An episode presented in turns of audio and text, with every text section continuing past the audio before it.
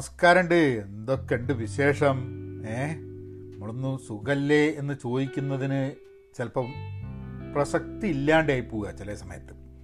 കാരണം നമ്മളിപ്പോൾ സുഖല്ലേ എന്ന് ചോദിക്കുന്നത് വലിയ അത്ര ആലോചിച്ച് ചോദിക്കുന്നൊന്നുമല്ല. എന്ന് പറഞ്ഞു കഴിഞ്ഞാൽ ആൾക്കാർക്ക് സുഖമുള്ള ആൾക്കാരുണ്ടാവും സുഖമില്ലാത്ത ആൾക്കാരുണ്ടാവും. പക്ഷേ എല്ലാവരും സുഖമായിട്ട് ഇരിക്കണം എന്നുള്ളതാണ് നമ്മൾ മനസ്സിൽ നമ്മളിങ്ങനെ പറയുന്നത്. ചോദിക്കുമ്പോൾ ഉദ്ദേശം എന്താണെന്ന് പറഞ്ഞു കഴിഞ്ഞാൽ സുഖമല്ലെങ്കിൽ സുഖമായിരിക്കട്ടെ എന്നുള്ളൊരു ആശംസയോട് കൂടിയിട്ടാണ് ആ ചോദ്യം ചോദിക്കുന്നത്. ഇന്നിപ്പോൾ ഞായറാഴ്ച എവിടെ? ഞായറാഴ്ച ഒരു പന്ത്രണ്ട് മണി ആറായിട്ടുണ്ട് ഇത് റെക്കോർഡ് ചെയ്യാൻ തുടങ്ങുമ്പോൾ ജനറലി ശനി ഞായർ വളരെ മെല്ലെയാണ് സ്ലോ ആണ് ഈസിയാണ് അതിപ്പോൾ കൊറോണ കാലമായതുകൊണ്ടൊന്നുമല്ല കേട്ടോ. അല്ലെങ്കിലും ഇപ്പോൾ എങ്ങനെയാണെന്ന് പറഞ്ഞു കഴിഞ്ഞിട്ടുണ്ടെങ്കിൽ നമ്മൾ കുറച്ച് മെല്ലെ കാര്യങ്ങളൊക്കെ ശനി ഞായർ ഇങ്ങനെ പരക്കം പാച്ചിൽ ഓട്ടവും അങ്ങനെ പ്ലാൻഡ് ഒന്നുമല്ല. വരുന്നിടത്ത് വെച്ച് കാണാന്നുള്ള ലൈനിലാണ് ശനി ഞായറൊക്കെ അത് ഈ കൊറോണ കാലമായപ്പോൾ കുറച്ച് കൂടുതൽ അത് മെല്ലെ ആയോ എന്നുള്ളൊരു സംശയമുണ്ട്. കാരണം ഇപ്പം ആരും വന്നിട്ട് മറ്റേത് നമ്മൾ വെറുതെ വീട്ടിൽ കുതിരിക്കുന്ന സമയത്ത് കുട്ടികളൊക്കെ വന്ന് പറയും ഏ നമുക്ക് പുറത്ത് പോണ്ട അവിടെ പോണ്ട ഇവിടെ പോണ്ട റെസ്റ്റോറന്റ് പോണ്ട അത് ഇത് എന്നൊക്കെ പറഞ്ഞ്. അപ്പം അമ്മ ആയി ചോദ്യങ്ങളൊന്നുമില്ല. എന്നാലും പറയുമ്പോൾ വെറുതെ ഒന്ന് വണ്ടി എടുത്തൊന്ന് പുറത്തേക്ക് പോയിക്കൂടെ എന്നൊക്കെ. പക്ഷെ നമുക്ക് ഇപ്പം പറഞ്ഞാൽ പറയാനൊരു കാരണമുണ്ട് കാരണം പുറത്തേക്ക് വെറുതെ പോകണ്ടെന്നുള്ളത് എന്നാലും നടക്കാൻ ഇറങ്ങി. അപ്പം ഇന്ന് രാവിലെ അങ്ങനെ എണീച്ച് കാപ്പിയൊക്കെ കുടിച്ച് ഒരു പുസ്തകം ഇന്നലെ വായിക്കാടുത്തുണ്ടായിരുന്നു അപ്പോൾ ആ പുസ്തകം നമ്മളെ മുകുന്ദന്റെ എം മുകുന്ദന്റെ നദിയും തോണിയും എന്ന് പറഞ്ഞിട്ടുള്ള ഒരു ചെറിയ പുസ്തകമാണ്. അപ്പോൾ ഇപ്രാവശ്യം ഗുഡ് റീഡ്സിന്റെ റീഡിങ് ചാലഞ്ച് ഉണ്ട് ചില വർഷങ്ങൾ നമ്മളിങ്ങനെ എടുക്കുന്ന ഒരു ചാലഞ്ച് ഇത്ര പുസ്തകങ്ങൾ വർഷത്തിൽ വായിക്കാമെന്ന് പറഞ്ഞിട്ട്. ഇപ്പോൾ ഇപ്രാവശ്യം ഞാൻ അങ്ങനെ അതേമാതിരി തന്നെ ഒരു ഇരുപത് പുസ്തകം വായിക്കാമെന്ന് പറഞ്ഞിട്ട് ആണ് എടുത്തത്. അപ്പോൾ ഇരുപത് ദിവസത്തെ ഇപ്പോൾ ഏതാണ്ട് പതിനാറൊക്കെ ആയി. നാല് ദിവസം കൂടെ ഉള്ളൂ. മാസം ഇനി ഉണ്ട്. അപ്പോൾ കുറച്ച് കൂടുതലൊക്കെ വായിക്കാൻ പറ്റുന്നുണ്ടാവും ഈ ഈ വർഷം എന്നൊക്കെ വന്ന്. അപ്പം അങ്ങനെ മുകുന്ദന്റെ അപ്പം നോവൽ എടുക്കണോ ചെറുകഥ എടുക്കണോ എന്നുള്ള ഒരു കൺഫ്യൂഷനിലായിരുന്നു അപ്പോൾ ചെറുകഥയാവുന്ന സമയത്ത് രാത്രി ഉറങ്ങുന്നതിന് മുമ്പേ ഒരു കഥ വായിച്ചിട്ട് ഉറങ്ങാം എന്നുള്ള ഒരു ഉദ്ദേശത്തിലാണ് ചെറുകഥ എടുത്തത്. അപ്പോൾ രാവിലെ അങ്ങനെ എടുത്തിട്ട് അതിൽ തത്തകൾ എന്ന് പറഞ്ഞൊരു കഥ ഉണ്ട് ആ കഥയൊക്കെ വായിച്ചിങ്ങനെ ഇരിക്കുകയായിരുന്നു. അപ്പോൾ നമ്മളെ സഹധർമ്മിണി ഉഷയ്ക്ക് ഒരു പുതിയ ഒരു ഇൻട്രസ്റ്റ് തുടങ്ങിയിട്ടുണ്ട്. അതായത് അവൾ ഫോട്ടോ എടുക്കും. പക്ഷികളുടെയും എന്താ പറയുക ഫോട്ടോസ് എടുക്കുക എന്നുള്ളൊരു താല്പര്യം തുടങ്ങിയിട്ടുണ്ട്. അത് മുമ്പേയും താല്പര്യമുള്ളത് തന്നെയാണ്. അത് ഫോണിലാണ് എടുക്കൽ ഇപ്പം നമ്മൾ എസ് എൽ ആർ മേടിച്ചിട്ട് ഒരു D S L R camera ഉണ്ടായിരുന്നു. അപ്പോൾ അതങ്ങനെ ഉപയോഗിക്കലൊന്നുമില്ല. അപ്പോൾ ഇപ്പോൾ അതെടുത്തിട്ട് സൂം ലെൻസ് വെച്ചിട്ട് നമ്മളെ ബാക്ക് യാർഡിൽ കുറച്ച് എന്താ പറയുക ബേർഡ് ഫീഡ് അതായത് പക്ഷികളെയൊക്കെ ഇൻവൈറ്റ് ചെയ്യാൻ വേണ്ടിയിട്ട് ബേർഡ് ഫീഡ് കുറച്ച് വെള്ളം അതിന് അതിന് കുടിക്കാൻ വേണ്ടിയിട്ട്. പിന്നെ നെക്ടറിൻ എന്ന് പറഞ്ഞിട്ട് അതായത് ഈ ഹമ്മിങ് ബേർഡിനെയൊക്കെ അങ്ങനത്തെ ബേർഡ്സിനെ അട്രാക്റ്റ് ചെയ്യാൻ വേണ്ടിയിട്ടുള്ള നെക്ടറിനൊക്കെ വെച്ച് കുറച്ച് സാധനങ്ങളൊക്കെ ഇങ്ങനെ നെക്ടറൊക്കെ വെച്ചിട്ട് ഇങ്ങനെ വെച്ചിട്ടുണ്ട്. അപ്പോൾ കഴിഞ്ഞ കുറച്ച് ദിവസങ്ങളായിട്ട് ധാരാളം പക്ഷികൾ നമ്മളെ ബാക്ക് യാർഡിൽ വരും. പക്ഷികൾ വരും പക്ഷേ വെച്ച ഭക്ഷണമൊക്കെ കുറേ അണ്ണാർക്കണ്ണന്മാരുള്ളതുകൊണ്ട് ഐറ്റങ്ങൾ വന്നിട്ട് ഭക്ഷണമൊക്കെ തിന്നാൻ നോക്കും. പ്രാവ് ഹമ്മിങ് ബേർഡ് കുയിൽ അങ്ങനെ പല പല തരത്തിലുള്ള പക്ഷികൾ ഇങ്ങനെ വരും. അപ്പോൾ അതിന്റെയൊക്കെ ഇരുന്നിട്ട് അപ്പോൾ ബാക്ക് യാർഡിൽ ഇരുന്നിട്ട് ഫോട്ടോ എടുക്കും.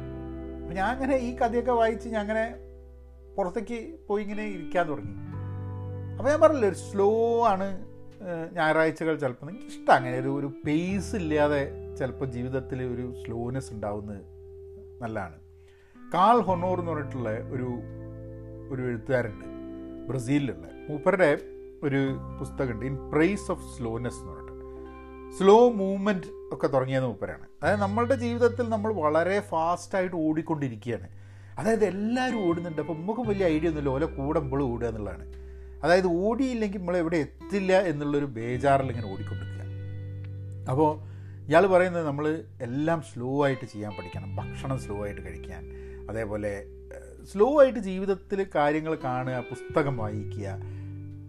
ജീവിതത്തിനെ കൂടുതൽ ചിന്തിക്കാനും കണ്ടമാനം കാര്യങ്ങൾ ചെയ്യുന്നതിന് പകരം കുറച്ച് കാര്യങ്ങൾ നന്നായിട്ട് ചെയ്യാൻ വേണ്ടിയിട്ടുള്ളൊരു സംവിധാനവും കൂടുതൽ കാര്യങ്ങളിലേക്ക് നമുക്ക് ശ്രദ്ധ കേന്ദ്രീകരിക്കാനും പറ്റുന്ന അതായത് ഡീപ്പായിട്ട് സ്ലോ ആയിട്ട് കാര്യങ്ങൾ ചെയ്യാൻ വേണ്ടിയിട്ടില്ല അത് കാൾ ഹൊണോറിന്റെ ഒരു ഇൻ പ്രൈസ് ഓഫ് സ്ലോനെസ് എന്ന പുസ്തകമുണ്ട്. പണ്ട് വായിച്ചാണ്. അപ്പോൾ അത് നിങ്ങളൊന്ന് കിട്ടുകയാണെങ്കിൽ വായിച്ചു നോക്കുക അപ്പോൾ എന്തായാലും പറഞ്ഞു വന്നത് അപ്പോൾ സ്ലോനെസ് ആ ഈസിനെസ് ഒരു രസമാണ്. മാത്രമല്ല ഞങ്ങൾ താമസിക്കുന്ന സ്ഥലം എന്ന് പറഞ്ഞാൽ നൈൽസ് എന്ന് പറഞ്ഞിട്ടുള്ളൊരു സ്ഥലമാണ്. നൈൽസ് എന്നാണ് ഈ ഒരു ടൗണിന്റെ പേര്. ഇത് പണ്ടുകാലത്ത് ഭയങ്കര ആക്റ്റീവായിരുന്ന ബഹളമയായിരുന്ന ഇന്നൊരു കുറച്ചൊരു ഉറക്കം തൂങ്ങിയ മാതിരി ആണെങ്കിലും പണ്ട് ഏറ്റവും ഇവിടെ അതായത് ഞാൻ ജീവിക്കുന്നത് അമേരിക്കയിൽ സിലിക്കൺ വാലി എന്ന് പറഞ്ഞ സ്ഥലത്ത് അതായത് കാലിഫോർണിയയിലെ San Francisco Bay Area. San ഫ്രാൻസിസ്കോന്റെ അടുത്തുള്ള സിലിക്കൺ വാലിയിലാണ് നമ്മൾ താമസിക്കുന്നത്. സിലിക്കൺ വാലി എന്ന് പറഞ്ഞാൽ എന്താ? ആപ്പിൾ ഫേസ്ബുക്ക് ഗൂഗിൾ ഇവരൊക്കെ വന്ന് വലിയ വലിയ കമ്പനികളുടെ ആസ്ഥാനമാണ്. ടെക്നോളജി ക്യാപിറ്റലാണല്ലോ. പക്ഷേ ഇതിന്റെയൊക്കെ മുമ്പേ ടെക്നോളജി ക്യാപിറ്റലൊക്കെ ആവുന്നതിന് മുമ്പേ നൈൽസൊക്കെ ആയിരുന്നു ബാക്കിയുള്ള സ്ഥലത്തിനെക്കാട്ടും വലിയ. ഇപ്പം ഞാനൊക്കെ താമസിച്ച സ്ഥലം. അതായത് പണ്ട് കാലത്ത് അമേരിക്കയിൽ എങ്ങനെയാണെന്ന് പറഞ്ഞാൽ ഈ റെയിൽ റോഡുകൾ ഇട്ട് കഴിഞ്ഞിട്ട് ഈ സ്റ്റേഷൻ ഉള്ള അപ്പോൾ റെയിൽ റോഡ് ടൗൺ എന്ന് പറയും. അപ്പോൾ സ്റ്റേഷനൊക്കെ ഉണ്ടാകുന്നതിന്റെ ചുറ്റിപ്പറ്റിയിട്ട് ധാരാളം ആൾക്കാർ താമസിക്കുക ധാരാളം ബിസിനസ്സുകൾ ഉണ്ടാവുക.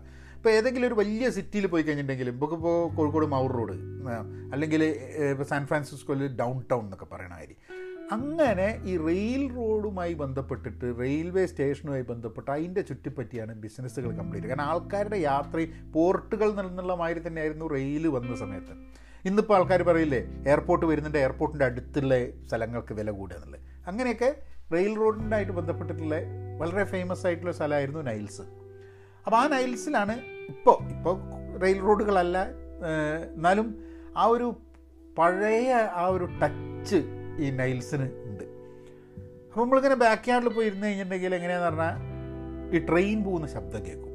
പിന്നെ മുകളിൽ കൂടെ പ്ലെയിനും പോകുന്ന ശബ്ദം കേൾക്കും. അപ്പോൾ ഇത് രണ്ട് ശബ്ദങ്ങളാണ് ആകെ നമ്മളെ നമ്മളുടെ ഒരു നിശബ്ദതയ്ക്ക് ഭംഗം വരുത്തുന്ന സാധനം എന്ന് പറഞ്ഞു കഴിഞ്ഞാൽ ഈ രണ്ട് സംഭവങ്ങളാണ്. പിന്നെ പക്ഷികളുടെ ഇത് ആരെങ്കിലും കാറിൽ പോകുന്നുണ്ടെങ്കിൽ ബൈക്കിൽ പോകുന്നുണ്ടെങ്കിൽ അങ്ങനെ ചെറിയ അപ്പോൾ എന്തൊരു ശബ്ദവും നമ്മളുടെ ചുറ്റുമുള്ള ശബ്ദത്തിനെ നമുക്ക് തിരിച്ചറിയാൻ കഴിയുന്ന ആ ഒരു നിശബ്ദതയുടെ ആ ഒരു ആ ഒരു അംശം നമുക്ക് ഉണ്ട് എന്നുള്ളതാണ്.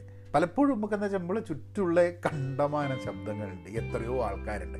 അപ്പോൾ ശബ്ദങ്ങളെയും ആൾക്കാരെയും തന്നെ തിരിച്ചറിയാൻ പറ്റാത്തൊരു ലോകത്ത് കൂടിയാണ് ചില സമയത്ത് നമുക്ക് പോകാൻ തോന്നുന്നത് എനിക്ക്.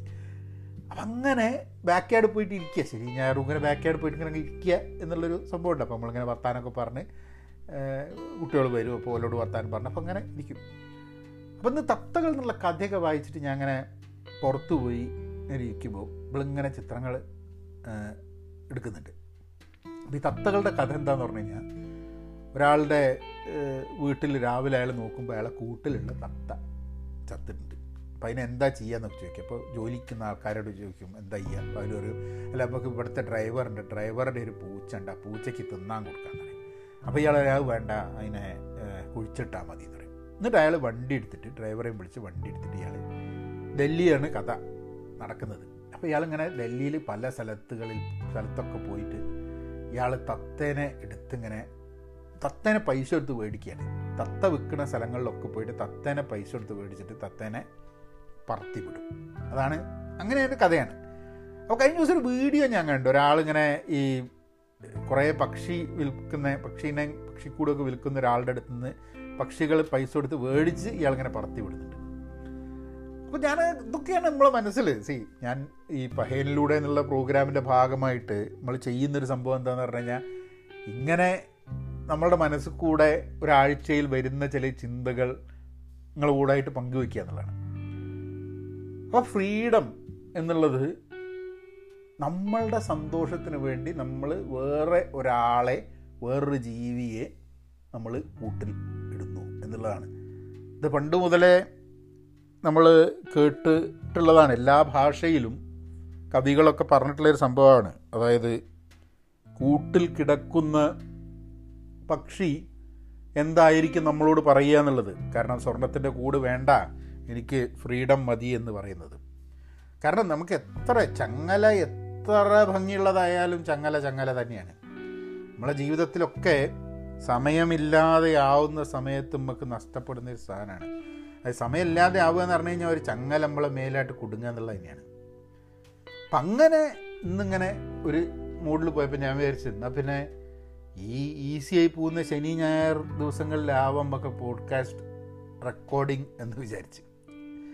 ഇവിടെ രസമുണ്ട്. നൈൽസ് എന്ന സ്ഥലത്ത് ഞാൻ താമസിക്കുന്ന സ്ഥലത്ത് വേറൊരു പ്രത്യേകതയും കൂടെ ഉണ്ട്. ഇത് ഹോളിവുഡിന്റെ അതായത് ഇപ്പോളെ ഇപ്പോഴുള്ള ഹോളിവുഡല്ല ആ ഹോളിവുഡിന്റെയൊക്കെ മുമ്പുള്ള ഹോളിവുഡുള്ള സ്ഥലമാണിത് ഇന്ന് ഇപ്പോൾ ഇവിടെ ഒരു മ്യൂസിയം പോലുള്ള ഒരു പഴയ തിയേറ്റർ ഉണ്ട്. അത് പഴയ പ്രൊഡക്ഷൻ കമ്പനി ആയിരുന്നു. S N A film studio എന്ന് പറഞ്ഞൊരു സ്റ്റുഡിയോ ഉണ്ടായിരുന്നു. അതായത് പണ്ട് ബ്രോങ്കോ ബില്ലി എന്ന് പറഞ്ഞിട്ടുള്ളൊരു ക്യാരക്ടർ. അത് ഈ കൗബോയ് സിനിമകളൊക്കെ ശബ്ദം ഇല്ല ടോക്കീസ് അല്ല. ഈ സൈലന്റ് മൂവീസിന്റെ ബ്രോങ്കോ ബില്ലി എന്ന് പറഞ്ഞിട്ട് ഈ കൗബോയ് സിനിമകളൊക്കെ ഷൂട്ട് ചെയ്തിരുന്നത് നമ്മുടെ വീട്ടിന്റെ മുമ്പിലുള്ള ഒരു മലേന്റെ മുകളിലാണ്. പണ്ട് കാലത്ത്. അതായത് ഇരുപതാം നൂറ്റാണ്ടിന്റെ തുടക്കത്തിൽ ചാൾസ് ചാപ്ലിൻ ചാർലി ചാപ്ലിൻ. അപ്പോൾ ഞങ്ങൾ ഈ വീട് മേടിക്കാൻ വരുന്ന സമയത്ത് നമ്മളോട് റിയൽ എസ്റ്റേറ്റിന്റെ ആൾ പറഞ്ഞാണ് ഓ നിങ്ങൾ ചാർലി ചാപ്ലിൻ ഉള്ള സ്ഥലമാണ്. അപ്പം നമുക്ക് ചാർലി ചാപ്ലിനെ അറിയാം. പക്ഷേ ചാർലി ചാപ്ലിൻ എവിടെയാണെന്നൊന്നും നമുക്ക് അറിഞ്ഞൂടായിരുന്നു. അപ്പോൾ ചാർലി ചാപ്ലിൻ ഉണ്ടായിരുന്ന സ്ഥലമാണ് അയാളുടെ ടൗണാണ് ഇതെന്ന് പറഞ്ഞു. അപ്പം നമ്മൾ ആ അത് ഉഷാറാണല്ലോ നമുക്ക് ചാർലി ചാപ്ലിന്റെ. അങ്ങനെ നമ്മൾ അതിനെ പറ്റിയിട്ട് മനസ്സിലാക്കാനും എസ് എൻ എ സ്റ്റുഡിയോ പോവുകയും ചാർലി ചാപ്ലിന്റെ. അപ്പോൾ ഈ എനിക്ക് തോന്നുന്നു ആയിരത്തി തൊള്ളായിരത്തി ഇരുപതിലോ അങ്ങനത്തെ ഒരു സമയത്താണ് ചാർലി ചാപ്ലിൻ ഒരു രണ്ട് മാസമൊക്കെ നൈൽസിൽ വന്നിട്ടുണ്ടായിരുന്നു. അപ്പോൾ അന്ന് ഷിക്കാഗോയിൽ ഒരു സ്റ്റുഡിയോ ഉണ്ട് ഇവിടെ ഒരു സ്റ്റുഡിയോ ഉണ്ട്. അപ്പോൾ ഇവിടെ രണ്ട് മാസം വന്നിട്ട് മൂപ്പർ ഏതാണ്ട് പന്ത്രണ്ട് സിനിമ ഉണ്ടാക്കിയിരുന്നു എന്നാണ് അവിടെ. അതിൽ ഏറ്റവും ഫേമസ് ആയിട്ട് ഉള്ളൊരു സിനിമ എന്ന് പറഞ്ഞാൽ ട്രാമ്പ് എന്ന് പറഞ്ഞിട്ടൊരു സിനിമ ഉണ്ട്. അതാണ് അയാൾക്ക് ആക്ച്വലി ട്രാമ്പ് ക്യാരക്ടർ വന്നത്. ഇപ്പോൾ ഒരു ചാർലി ചാപ്പിൾ ഇങ്ങനെ നടന്ന് ദൂരേക്ക് നടന്നു പോകുമ്പോൾ പിന്നിന്ന് ഉള്ളൊരു ഷോട്ടുണ്ട് ഇയാൾ വടിയൊക്കെ അങ്ങനെ ചുഴറ്റി ഇങ്ങനെ നടന്നു പോകുന്നത്. അപ്പോൾ ആ ഒരു സീനൊക്കെ ഞങ്ങൾ വണ്ടി ഓടിച്ച് വരുന്ന ആ ഭാഗത്താണ് ഈ സീനൊക്കെ ഉള്ളത്. പക്ഷെ അത് കഴിഞ്ഞിട്ട് പിന്നെ ഹോളിവുഡ് വന്നു ടോക്കീസ് വന്നു ഇവിടുന്നൊക്കെ മാറി. ഈ Bronco Billy S N A studio ഒക്കെ ഇല്ലാണ്ടായി. പക്ഷെ ഇന്നും ആ സ്റ്റുഡിയോന്റെ ഒരു മ്യൂസിയം ഒക്കെ ഉണ്ട്. അത് അവിടെ അവർ പാർട്ടികൾ നടത്തും. ആ പഴയ എന്താ പറയുക നമ്മുടെ തിയേറ്റർ ഇപ്പോഴും ഉണ്ട് അതായത് ഇന്നും പറയുന്നത് എന്താ പറഞ്ഞാൽ ചാർലി ചാപ്ലിനൊക്കെ അന്ന് സിനിമ എടുക്കുന്ന സമയത്ത് അത് ആ തിയേറ്ററിൽ ഇരുന്നിട്ടാണ് ഇത്ര ഇവരിത് കാണുക. ഇത് ഷൂട്ടിംഗ് ഒക്കെ കഴിഞ്ഞ് കഴിഞ്ഞിട്ടുണ്ടെങ്കിൽ അപ്പം ഒരു ഒരു ഹിസ്റ്റോറിക് ടൗണാണ് നമ്മൾ താമസിക്കുന്നത്. അപ്പം അത് അതെന്തിനപ്പോൾ പറഞ്ഞു വന്നതെന്ന് വെച്ച് കഴിഞ്ഞിട്ടുണ്ടെങ്കിൽ ഇല്ല. നമ്മളൊരു ചുറ്റുപുറത്തിനെ കാര്യങ്ങളെ പറ്റി പറഞ്ഞു വന്നപ്പോൾ ഈ ഒരു പരമ്പര അങ്ങനെ തുടങ്ങുമ്പോൾ എവിടെ ഇരുന്ന് നമ്മൾ പറയുന്നു? നമ്മൾ ഈ പോഡ്കാസ്റ്റ് ചെയ്യുമ്പോൾ നമ്മളെ സ്വാധീനിക്കുന്നത് എന്താണ് എന്നൊക്കെ നിങ്ങളോടൊന്ന് പങ്കുവെക്കാൻ വിചാരിച്ചിട്ടാണ് സിനിമ കണ്ടുട്ടോ ഈ ആഴ്ച? സിനിമ കണ്ടത് അതിൽ കുറേ അവിടുന്ന് ഇവിടുന്ന് കേട്ട് നെറ്റ്ഫ്ലിക്സിലൊക്കെ കുറേ സിനിമയൊക്കെ കണ്ട്. പക്ഷേ എന്റെ മനസ്സിൽ പതിഞ്ഞൊരു സിനിമ ഐ ആം കലാം എന്ന് പറഞ്ഞിട്ടുള്ളൊരു എനിക്കൊന്ന് രണ്ടായിരത്തി പത്തിലോ രണ്ടായിരത്തി പന്ത്രണ്ടിലോ വന്ന സിനിമയാണ് തോന്നുന്നു. ഹിന്ദി സിനിമയാണ് ഐ ആം കലാം എന്ന് പറഞ്ഞ ഒരു കുട്ടിയുടെ സിനിമയാണ്. അപ്പോൾ മോനും ഉണ്ടായിരുന്നു. മോനെ ഹിന്ദി ഒന്നും മനസ്സിലാവില്ല എന്നുണ്ടെങ്കിലും അവൻ സബ് ടൈറ്റിലൊക്കെ വായിച്ചവർ അതായത് ഒരു ഒരു കുട്ടി രാജസ്ഥാനിലെ ഒരു സ്ഥലത്ത് ഒരു കുട്ടി അവിടേക്ക് അവന്റെ അമ്മ കൊണ്ടുവരികയാണ് ഇവനെ. എന്നിട്ട് അമ്മേന്റെ ഒരു കസിൻ ബ്രദറോ പരിചയത്തിലുള്ള ഒരാളുടെ കടയിൽ ഗുൽഷൻ ഗ്രോവറാണ് ഇരിക്കുന്നത്. അയാളുടെ കടയിൽ ചായ ഉണ്ടാക്കാൻ വേണ്ടിയിട്ട് പണി അവിടെ പണിക്ക് വേണ്ടി നിർത്തുകയാണ് ചെക്കനെ. അപ്പോൾ അവൻ ഏതാണ്ട് ഒരു ഒരു പതിനൊന്ന് പന്ത്രണ്ട് വയസ്സൊക്കെ ഉള്ളൂ.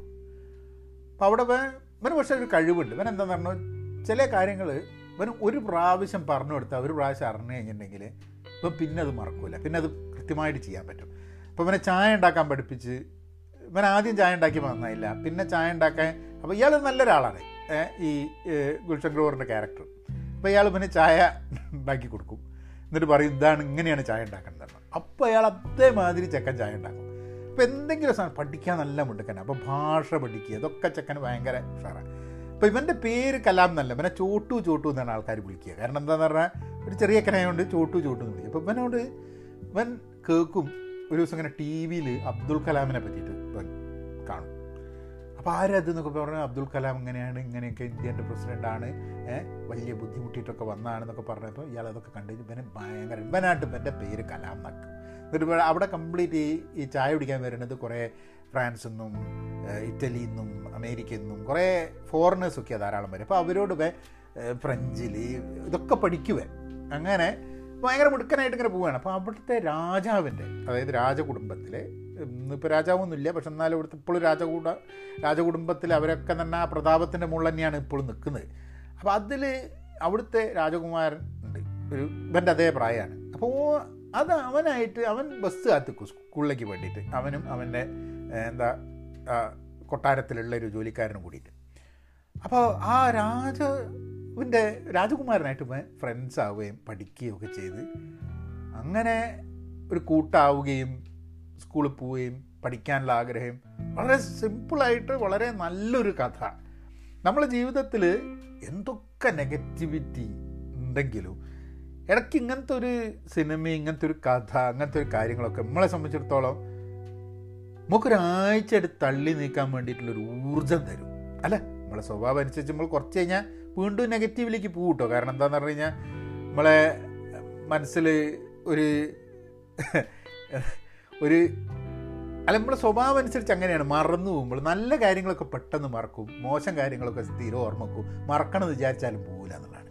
അല്ല അല്ലെങ്കിലും നമ്മൾ മറക്കണം എന്ന് വിചാരിച്ച സാധനങ്ങൾ ഒരിക്കലും മറക്കാൻ പറ്റില്ല എന്നുള്ളതാണ്. അപ്പോൾ ആ ഒരു സിനിമ എനിക്ക് തോന്നുന്നത് വളരെ നന്നായിട്ട് എനിക്ക് ഇഷ്ടമായി അപ്പോൾ അതിന്റെ ഒരു അതിന്റെ ഒരു മെസ്സേജും നമ്മളൊക്കെ ജീവിതത്തിനെ എങ്ങനെ കാണുന്നു? ജീവിതത്തിൽ എന്തൊക്കെ സ്വപ്നങ്ങളും ഇതും വെച്ചിട്ട് ആൾക്കാർ ജീവിക്കുന്നൊക്കെ ഉള്ളത് മനസ്സിലാക്കാനൊക്കെ വേണ്ടിയിട്ട് ആ സിനിമ വളരെ നല്ലൊരു സിനിമയാണ്. നെറ്റ്ഫ്ലിക്സിലാണ് ഞാൻ കണ്ടത്. നെറ്റ്ഫ്ലിക്സ് ഉണ്ടെങ്കിൽ നിങ്ങൾക്ക് ഇന്ത്യയിൽ കിട്ടുന്നുണ്ടെങ്കിൽ അല്ലെങ്കിൽ എവിടെ ഞങ്ങൾ ഉള്ളത് വെച്ചാൽ അയാം കലാം. കാണേണ്ട സിനിമയാണെന്നാണ് എനിക്ക് തോന്നുന്നത്. ഈ പോസിറ്റീവും നെഗറ്റീവും ഇതിന്റെ കാര്യമൊക്കെ പറയുന്ന സമയത്ത് ഇത് നമ്മളെ കൊണ്ടോട്ടിയുള്ള ആ നാലാം ക്ലാസ്സിലെ പയ്യണ്ടല്ലോ ഫയസ് ഫയസ് അല്ലേ ആ പൂവ് ഉണ്ടാക്കുന്നത് അതിന്റെ വീഡിയോ ഞാൻ കണ്ട്. അത് അത് വളരെ രസമാണ് ആ അതൊരു ഭയങ്കര ഒരു കോട്ടായിട്ട് ഒരു മോട്ടിവേഷണൽ കോട്ടായിട്ട് മലയാളികൾക്കൊക്കെയാണ് വന്ന്. ചിലപ്പോൾ റെഡിയാവും ചിലപ്പോൾ റെഡിയാവില്ല അത് ശരിയാണ് നമ്മൾ ഏഹ് പക്ഷെ റെഡി ആയില്ലാത്തതുകൊണ്ട് നമുക്ക് പ്രശ്നമൊന്നുമില്ല. എനിക്ക് ഇങ്ങനെയൊക്കെയാണ് ആയത് നിങ്ങൾക്ക് എങ്ങനെ ആയതെന്ന് എനിക്ക് നമ്മളൊക്കെ ജീവിതത്തിൽ അത് വളരെ ഡീപ്പായിട്ടുള്ളൊരു സംഭവമാണ് കുട്ടികൾക്ക് കാരണം അവരെ കറപ്റ്റ് ആയിട്ടില്ല അവർ അതായത് നമ്മളുടെ ചുറ്റുപുറമുള്ള ആൾക്കാരുടെ അഭിപ്രായങ്ങളും ആൾക്കാരുടെ തമ്മിത്തല്ലും കാര്യങ്ങളൊക്കെ കണ്ടിട്ട് കറപ്റ്റ് ആവാത്ത ഒരു മൈൻഡിൽ ഉണ്ടാവുന്ന ഒരു തോട്ടാണ്. അതായത് നമ്മളെ ജീവിതത്തിൽ ചിലപ്പോൾ കാര്യങ്ങൾ റെഡിയാവും നന്നാവും. ചിലപ്പോൾ കാര്യങ്ങൾ റെഡിയാവില്ല നന്നാവില്ല. പക്ഷെ വീണ്ടും ട്രൈ ചെയ്യുക എന്നുള്ളത് അതായത് നടക്കാൻ ശ്രമിക്കുന്ന സമയത്ത് ഒരു കുട്ടി വീഴുന്ന സമയത്ത് ആ കുട്ടി ഫെയിലായി എന്ന് ആരെങ്കിലും പറയും? ഇല്ല. ആരും പറയില്ല. വീണ്ടും നടക്കാൻ വേണ്ടിയിട്ട്. കാരണം എന്താ വെച്ചാൽ അങ്ങനെ നടക്കാൻ ശ്രമിക്കുമ്പോൾ വീണ് വീണ് വീണിട്ട് തന്നെയാണ് നമ്മളൊക്കെ നടക്കാൻ പഠിച്ചത് എന്നുള്ളത് നമ്മൾ പലപ്പോഴും മറന്നു പോകുന്നുള്ളതാണ്. ജീവിതത്തിൽ ഒരടിയായിട്ട് കിട്ടുമ്പോഴേക്കും ഇനി എണീച്ചടക്കാൻ പറ്റില്ല എന്നുള്ള സ്ഥിതിയിലേക്ക് അല്ലേ? പലപ്പോഴും നമുക്ക് ആ ആ ഒരു കുട്ടികൾ കുറേ കാലം വേറെ ഒന്നും പഠിക്കരുതെന്നുള്ളതാണ് അതായത് ഈ ഈ രീതിയിലുള്ള ചിന്തകൾ വളരെ ക്രിയേറ്റീവായിട്ട് ഒറിജിനലായിട്ട് വരാൻ വേണ്ടിയിട്ടാണ്. നമ്മൾ ചെയ്യുന്ന എന്താ എഡ്യൂക്കേഷൻ സിസ്റ്റത്തിൽ പലപ്പോഴും ഈ കുട്ടികളെ പല കാര്യങ്ങളും പഠിപ്പിച്ചിട്ട് ഇവരുടെ ആ ക്രിയേറ്റിവിറ്റി ഇല്ലാണ്ടാക്കാൻ വേണ്ടി ശ്രമം നടത്തും. അത് ഇപ്പോഴത്തെ ഇങ്ങനത്തെ ഒരു ഇതുള്ളതുകൊണ്ടാണ്. അല്ലെങ്കിൽ ആ കുട്ടി അങ്ങനെ പറയുന്ന കാര്യം നമുക്കത് സി നമുക്ക് നമുക്ക് ആ കുട്ടി വലിയ സംഭവമായിട്ട് പറഞ്ഞു നയിക്കല പക്ഷെ അത് കേൾക്കുന്ന സമയത്ത് നമുക്ക് ശരിയാണല്ലോ ഇങ്ങനെയൊക്കെയാണല്ലോ ജീവിതം വേണ്ടതെന്നുള്ളത്. ഏ? നമ്മളെ നമുക്ക് പലപ്പോഴും പഠിക്കാൻ വേണ്ടിയിട്ട് കുട്ടികളുമായിട്ടുള്ള ആശയവിനിമയം പലപ്പോഴും നമ്മളെ പലതും പഠിപ്പിക്കും. ഞാൻ നമ്മളെ മോനോടും മോളോടൊക്കെ സംസാരിക്കുന്ന സമയത്ത് അവരുടെ ചില ചില ചിന്ത ചില പ്രശ്നങ്ങളെ അവർ കാണുന്ന കാണുന്നൊരു രീതിയുണ്ട്. ആ രീതിയിലൊക്കെ നമ്മൾ നമുക്കൊന്നും ഒരിക്കലും ആ രീതിയിൽ ചിന്തിക്കാൻ പറ്റില്ല. നമ്മൾ ആ പ്രോബ്ലത്തിനുള്ളിൽ കിടന്ന് നെട്ടം തിരിയുന്ന സമയത്താണ് അതിൽ നിന്നും ഒരു ഒറിജിനൽ തിങ്കിങ് ഒരു ഡിഫറെന്റ് തിങ്കിങ്ങോട് കൂടിയിട്ട് നമുക്ക് അതിനെ സോൾവ് ചെയ്യാൻ നോക്കുന്നത്.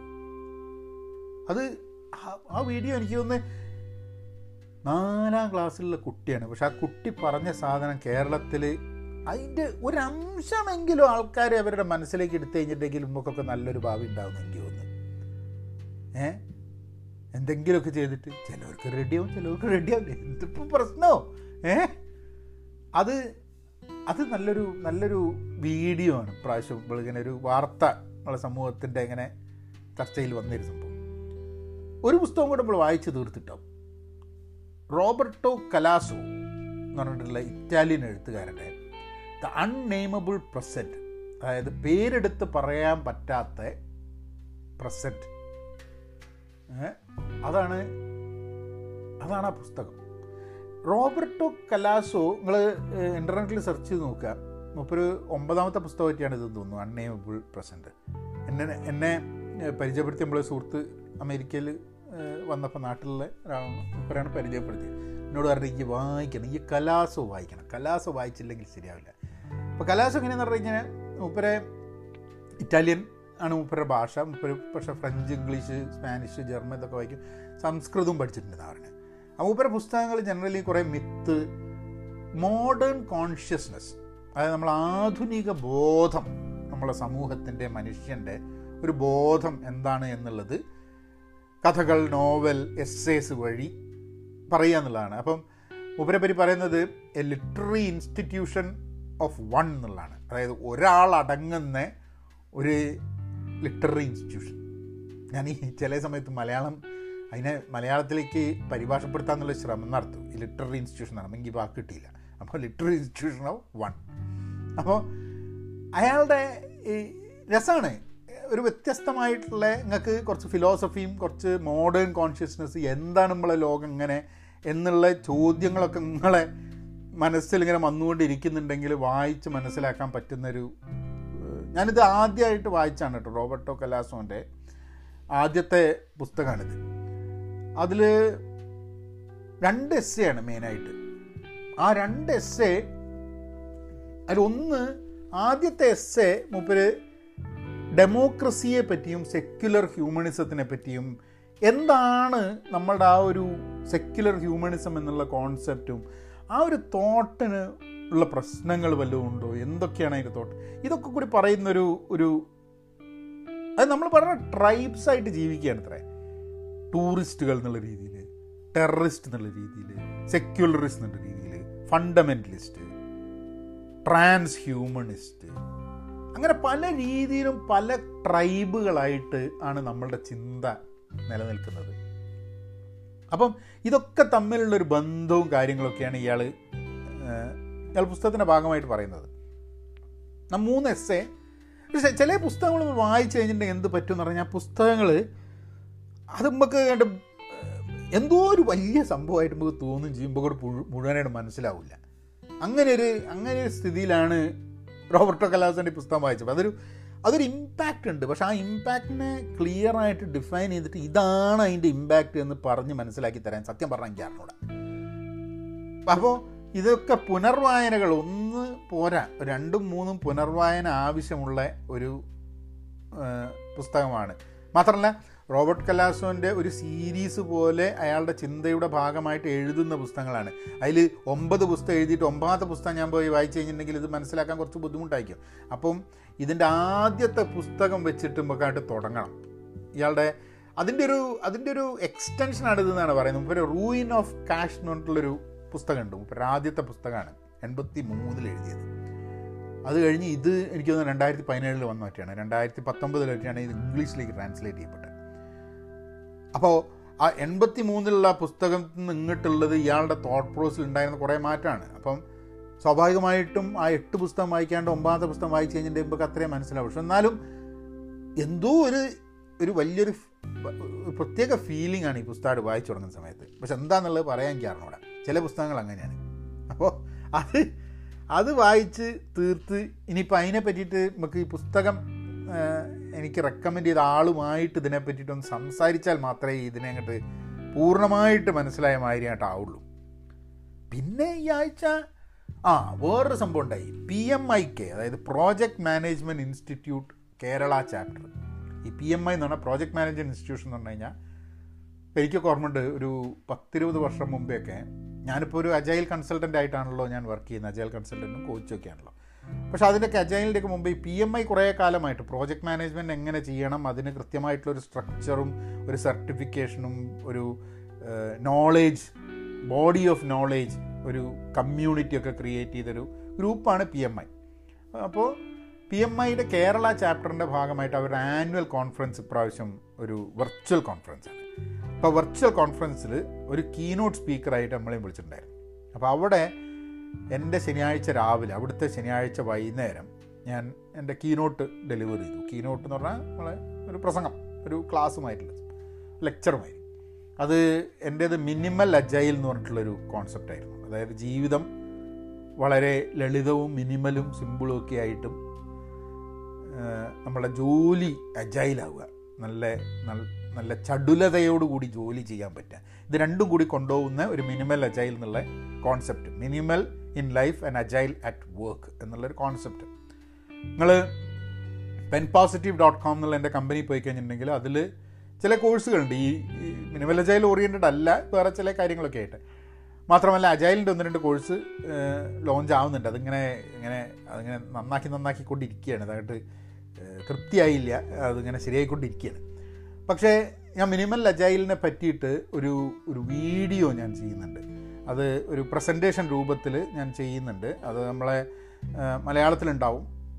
പഹയൻ മീഡിയ അല്ലെങ്കിൽ പെൻ പോസിറ്റീവിൽ ഇംഗ്ലീഷിൽ രണ്ടിലും ഞാനത് ഇടാൻ ഉദ്ദേശിക്കുന്നുണ്ട് ആൾക്കാർക്ക് കേൾക്കണം എന്നുണ്ടെങ്കിൽ കാരണം അതിൽ നമ്മൾ പറയുന്നൊരു ഒരു കോൺസെപ്റ്റ് ഉണ്ട്. എം എച്ച് ഇ എന്ന് പറഞ്ഞിട്ട് മീ എന്ന് ഞാൻ പറയാം. Minimal happy existence. അതായത് നമുക്കൊക്കെ ഒരു എക്സിസ്റ്റൻസ് ഉണ്ട് ഒരു അസ്തിത്വമുണ്ട് ഒരു ഒരു സന്തുഷ്ടമായ ഒരു അസ്തിത്വമുണ്ട്. വളരെ പരിമിതമായ ഒരു സന്തുഷ്ടമായ ലിമിറ്റ് പരിമിതം എന്ന് പറയുന്നത് മിനിമൽ എന്നാണ് പറയുന്നത്. മിനിമലിന്റെ ഒരു മലയാളം എന്തായിരിക്കും അറിഞ്ഞൂടാ. പരിമിതി എന്ന് പറഞ്ഞാൽ പരിമിതം എന്ന് പറഞ്ഞാൽ ലിമിറ്റഡ് എന്നാവും. ലിമിറ്റഡ് അല്ല മിനിമൽ അപ്പോൾ മിനിമൽ ഹാപ്പി എക്സിസ്റ്റൻസ് ഒരു മിനിമൽ സന്തുഷ്ടമായ ഒരു അസ്തിത്വം എന്തായിരിക്കണം എന്നുള്ളതാണ്. അതെങ്ങനെ നമ്മൾ മനസ്സിലാക്കുന്നത്? ആ മനസ്സിലാക്കുന്നത് നമ്മളുടെ എല്ലാം നഷ്ടപ്പെട്ട് കഴിഞ്ഞിട്ടുണ്ടെങ്കിൽ ഇപ്പോൾ എക്കണോമിക് ക്രൈസിസ് കാരണം അല്ലെങ്കിൽ അല്ലെ ഞാനൊക്കെ താമസിക്കുന്നത് ഭൂകമ്പം എന്ന് വരാം എന്ന് സാ എന്നും വരാനും സാധ്യതയുള്ള ഒരു ഫോൾട്ട് ലൈന്റെ മുകളിലാണ് നമ്മളൊക്കെ വീട്. ഭൂകമ്പമൊക്കെ വന്നു കഴിഞ്ഞാൽ ഒക്കെ ഇടിഞ്ഞ് തകർന്നില്ലാണ്ടി. അപ്പോൾ അങ്ങനെ ഒരു സ്ഥലത്തൊക്കെ ചെന്ന് നമുക്ക് നമ്മളുടെ ജീവിതകാലത്ത് ചിലപ്പോൾ നമുക്കെല്ലാം നഷ്ടപ്പെടാനുള്ളൊരു സാധ്യതയുണ്ട് എന്ന് പ്രതീക്ഷിച്ചുകൊണ്ട് തന്നെയാണ് നമ്മളൊക്കെ ജീവിക്കേണ്ടത്. അപ്പം അങ്ങനെ നമുക്കെല്ലാം നഷ്ടപ്പെട്ട് കഴിഞ്ഞാൽ സാമ്പത്തികമായിട്ടോ അതൊക്കെ നഷ്ടപ്പെട്ട് കഴിഞ്ഞാൽ നമ്മൾ തിരിച്ച് നമ്മളെ ഹാപ്പിയാക്കുന്ന സന്തുഷ്ടമാക്കുന്ന ഒരു അസ്തിത്വത്തിലേക്ക് മിനിമലായിട്ട് വളരെ കുറഞ്ഞ ആവശ്യങ്ങളോടുകൂടി നമ്മളെ പൂർണ സന്തുഷ്ടരാക്കുന്ന ആ ഒരു എക്സിസ്റ്റൻസിലേക്ക് എത്താൻ നമുക്ക് എത്ര സമയം എടുക്കുന്നുള്ള ചോദ്യം. അതായത് നിങ്ങൾക്ക് വലിയൊരു വീട് കുറേ ബാങ്ക് ബാലൻസ് സ്റ്റോക്ക് പ്രശ്നമായി പൈസ നിങ്ങൾ പാപ്പരായി കഴിഞ്ഞിട്ടുണ്ടെങ്കിൽ എല്ലാ രീതിയിലും പാപ്പരായി കഴിഞ്ഞിട്ടുണ്ടെങ്കിൽ നിങ്ങൾക്ക് തിരിച്ച് നിങ്ങളുടെ ആ സന്തുഷ്ടമായ ഈ പൊസിഷനിലേക്ക് എത്താൻ എത്ര സമയം എടുക്കുന്നില്ല അത് എത്ര കുറവിൽ നിങ്ങൾക്ക് ആ മിനിമൽ ഹാപ്പി എക്സിസ്റ്റൻസിലേക്ക് എത്താൻ പറ്റും എന്നുള്ളതാണ് നിങ്ങൾക്ക് ജീവിതത്തിലൊരു ഒരു സമാധാനം തരിക. അപ്പം ആ ഒരു ആ ഒരു തോട്ട് പ്രോസസ് വെച്ചിട്ടാണ് ഈ മിനിമൽ അജൈലിന്റെ ഒരു കോൺസെപ്റ്റ് വരുന്നത്. അത് വീഡിയോ ഇടുന്ന സമയത്ത് ഞാൻ അത് എന്നാണ് പബ്ലിഷ് ചെയ്യുന്നതെന്നുണ്ടെങ്കിൽ ഞാൻ ആ സമയത്തുള്ള പോഡ്കാസ്റ്റിൽ ഞാൻ പറയാം. അപ്പോൾ ആ ഒരു സംഭവം പറഞ്ഞ ആനുവൽ കോൺഫറൻസിന്റെ പുതുതായി വായിക്കാൻ എടുത്ത പുസ്തകങ്ങൾ എന്ന് പറയുന്നത് ആ അപ്പോൾ ഒരു പുസ്തകങ്ങൾ പകുതി വായിച്ച് വെച്ചിട്ടുള്ള പുസ്തകമുണ്ട്. പിന്നെ ഞാൻ അങ്ങനെ നോക്കിക്കൊണ്ടിരിക്കുകയാണ്. ഈ ഇപ്പോൾ മുകുന്ദന്റെ ഈ പുസ്തകം തീരണം പിന്നുള്ള പുസ്തകങ്ങൾ ഞാൻ കുറച്ച് പുസ്തകങ്ങൾ ഉണ്ട് എന്റെ മനസ്സിൽ. ഒന്ന് കാൽ ന്യൂപോർട്ട് എന്ന് പറഞ്ഞ ആളുടെ ഞാൻ ഡീപ്പ് വർക്ക് എന്ന് പറഞ്ഞൊരു പുസ്തകത്തിനെ പറ്റിയിട്ട് മുമ്പേ പറയേണ്ടായിട്ടുണ്ട്. പോഡ്കാസ്റ്റ് പറഞ്ഞിട്ടുണ്ടെന്ന് അറിഞ്ഞൂടാ മൂപ്പരുടെ ഒരു ഡിജിറ്റൽ മിനിമലിസം എന്ന് പറഞ്ഞ പുസ്തകമുണ്ട്. അതായത് നമ്മളുടെ ഭയങ്കര ഡിസ്ട്രാക്ഷൻസ് വന്നുകൊണ്ടിരിക്കുന്ന സംഭവമാണ് എന്ത്? ഫേസ്ബുക്ക് യൂട്യൂബ് അത് ഇത്. ചാറ്റ് വാട്സാപ്പ് അപ്പോൾ ഇതൊക്കെ ഡിസ്ട്രാക്ഷൻ വരുന്നുകൊണ്ടിരിക്കുന്ന സമയത്ത് നമുക്ക് സ്ലോ ആയിട്ട് ജീവിക്കാൻ വേണ്ടിയിട്ടുള്ള ഒരു ഒരു മിനിമലിസ്റ്റിക് അപ്രോച്ച് ഈ ഡിജിറ്റൽ സാധനത്തിനോട് ഉണ്ടാക്കാൻ പറ്റുമോ? അതിനെ പറ്റിയിട്ടുള്ളൊരു പുസ്തകമാണ്. അപ്പോൾ അതാണ് ഒന്ന് വായിക്കണം താല്പര്യമുള്ളത്. വേറൊന്ന് നമ്മളെ ടെക്നോളജി അതായത് ക്രിപ്റ്റോ കറൻസി ബ്ലോക്ക് ചെയിൻ ഇത്യാദി കാര്യങ്ങളെ പറ്റിയിട്ട് കുറച്ച് ഡീറ്റെയിൽഡായി പഠിക്കാൻ വേണ്ടിയിട്ട് ഒരു പുസ്തകമുണ്ട്. അതൊന്ന് വായിക്കണമെന്നുണ്ട്. അങ്ങനെ വേറെയും ചില പുസ്തകങ്ങളുണ്ട്. ഞാൻ നോവൽ എടുത്തിങ്ങനെ വെച്ചിട്ടുണ്ടായിരുന്നു വായിക്കാൻ വേണ്ടിയിട്ട്. നമ്മളെ കെ രാധാകൃഷ്ണന്റെ നഹുഷപുരാണം എടുത്ത് വെച്ചിട്ടുണ്ടായിരുന്നു വായിക്കാൻ വേണ്ടിയിട്ട്. അത് പക്ഷേ തുടങ്ങിയിട്ടില്ല. അങ്ങനെ കുറച്ച് പുസ്തകങ്ങളുണ്ട്. ഏതാണ് ഇപ്പോൾ തുടങ്ങുന്നതല്ല മിലൻ നമ്മളെ മിലൻ കുന്തേരേന്റെ ഒരു പുസ്തകം വെച്ച് എടുത്ത് വെച്ചിട്ടുണ്ട്. ഇതൊക്കെ ആണ് നമ്മൾ എടുത്തു വെച്ചിട്ടുള്ള കാര്യങ്ങൾ അപ്പോൾ ഈ ആഴ്ച അങ്ങനെ കുറേ ചിന്തകളൊക്കെ ആയിട്ട് പോയി. അടുത്ത ആഴ്ച വേറൊരു ചിന്തയായിട്ട് വരാം. ആ അത് പറഞ്ഞപ്പോഴാണ് നമ്മളെ ആൾക്കാർ മെസ്സേജൊക്കെ ചെയ്യുന്നതിന്റെ ഭാഗമായിട്ട് ഒരാൾ എന്നെ മെസ്സേജ് ചെയ്തിട്ട് പറഞ്ഞ് നിങ്ങളെ വീഡിയോ അല്ല പോഡ്കാസ്റ്റ് ഒക്കെ നന്നാവുന്നുണ്ട്. നിങ്ങളിത് ഈ ഒരു പോഡ്കാസ്റ്റ് കേൾക്കുന്നിട്ട് നമ്മളെ ഡില്ലി രാലി എസ് ഗോപാലകൃഷ്ണന്റെ അതാണ് പോഡ്കാസ്റ്റ് ഏ? നമ്മൾ സ്വതവേ ഇങ്ങനെ പോഡ്കാസ്റ്റൊക്കെ കേൾക്കുന്നത് നടക്കാനൊക്കെ പോകുന്ന സമയത്ത് ഇംഗ്ലീഷ് പോഡ്കാസ്റ്റ് ആണ് ചില എന്താണ് ഒരു രസം പോഡ്കാസ്റ്റ് നിങ്ങൾ കേൾക്കണോ ഡില്ലി രാലി? ഏ? അത് രസികം സാധനമാണ് അമ്മോ. ഏ? ഏതോ ഒരു കാലത്തേക്ക് ഏതോ ഒരു സ്ഥലത്തേക്ക് നമ്മളെ കൊണ്ടുപോയ മാതിരി എന്നിട്ട് ഞാൻ ഇതിനെ പരിചയപ്പെടുത്തി മുപ്പരണ്ട് ഇങ്ങനെയൊക്കെ ഒന്ന് ചെയ്തുകൂടെ എന്നുള്ളതാണ് ചോദിച്ചത്. അപ്പോൾ ഞാൻ പറഞ്ഞേ അത് ഇന്നേക്കാട്ടൊക്കെ വലിയ ലെവലിൽ നിൽക്കുന്ന ആൾക്കാരുടെ പോഡ്കാസ്റ്റാണ് ആ ലെവലിലേക്ക് ഒന്നും മുമ്പൊക്കെ ഉയരാൻ വേണ്ടിയിട്ട് അത് അത് ഒരു ജീവിതത്തിലെ കംപ്ലീറ്റ് നോളേജ് കൊണ്ടുവന്നിട്ട് ആ നല്ല രീതിയിൽ ആ അതിൽ നല്ല പ്രാവീണ്യമുള്ള ആൾക്കാർ ചെയ്യുമ്പോഴാണ് നമ്മൾ പോഡ്കാസ്റ്റ് ചെയ്യാന്ന് പറഞ്ഞാൽ നമ്മളൊരു താല്പര്യത്തിന് ഇങ്ങനെ ഈസി ആയിട്ട് ഇങ്ങനെ പോയിക്കൊണ്ടിരിക്കുക. അപ്പോൾ നമുക്ക് ആ ലെവലിലും ചെയ്യാൻ പറ്റുന്നുള്ളത് തോന്നുന്നില്ല. പക്ഷെ എന്നാലും എന്താ പോഡ്കാസ്റ്റ് അത് നിങ്ങൾ കേൾക്കണം കേട്ടോ നിങ്ങൾ കേൾക്കണം സ്ഥിരമായിട്ട് കേൾക്കണം. മനുഷ്യനെ നന്നാക്കാൻ വേണ്ടിയിട്ട് ഒരു ചാൻസ് ഉള്ള പോഡ്കാസ്റ്റാണത് അങ്ങനെയാണ് നമ്മൾ പോഡ്കാസ്റ്റുകളൊക്കെ വിശേഷിപ്പിക്കുക. എന്തേ ഗുണങ്ങൾ കണ്ടു കഴിഞ്ഞിട്ട് നിങ്ങളെ ചിന്തകളിലും നിങ്ങളെ ലോകത്തിനെ നല്ല രീതിയിൽ കാണാൻ വേണ്ടി അത് സഹായിക്കുന്നുണ്ട് എന്നുള്ളതാണ്. അപ്പോൾ അത് സ്വാഭാവികമായിട്ടും നല്ലൊരു പോഡ്കാസ്റ്റ് ആയിരുന്നു. അത് നമ്മളേക്ക് ഇൻട്രൊഡ്യൂസ് ചെയ്ത കക്ഷി താങ്ക് യു ഈ പറഞ്ഞുകൊടുക്കുന്ന സമയത്ത് പെട്ടെന്ന് പേരെനിക്ക് ഓർമ്മ വരാത്തതുകൊണ്ടാണ് ഈ പേരൊന്നും ആയിട്ട് വിളിച്ചു പറയാൻ പറ്റാത്തത്. പിന്നെ ചില ആൾക്കാർ നമുക്ക് വോയിസ് മെസ്സേജ് ഇട്ടിട്ടുണ്ട് കമന്റായിട്ട് ഞാനിങ്ങനെ ആലോചിച്ചു ആ വോയിസ് മെസ്സേജും കൂടെ പോഡ്കാസ്റ്റിൽ ഉൾപ്പെടുത്തണം എന്ന് ആലോചിച്ചു. പിന്നെയാണ് ആലോചിച്ച് അത് അവരുടെ പേരും ഡീറ്റെയിൽസും ഒക്കെ പോഡ്കാസ്റ്റിലുണ്ട്. അല്ല ആ മെസ്സേജിലുണ്ട്. അപ്പോൾ അത് ഞാൻ പബ്ലിക്കായിട്ട് ഒരു പോഡ്കാസ്റ്റിലേക്ക് ഇടുന്നത് ശരിയാണോ ശരിയല്ലേ എന്നുള്ളത് അറിഞ്ഞൂടാ അപ്പോൾ നിങ്ങളൊരു കാര്യം ചെയ്താൽ നിങ്ങൾക്ക് മെസ്സേജ് എനിക്ക് അയക്കുന്ന സമയത്ത് ഇത് പബ്ലിക്കായിട്ട് നിങ്ങളെ പോഡ്കാസ്റ്റിൽ ഇട്ടോളൂ എന്ന് എന്നോട് പറഞ്ഞ മെസ്സേജുകളും അതിനുള്ള ഉത്തരങ്ങളും മാത്രമായിട്ട് ഞാൻ ഇടാം.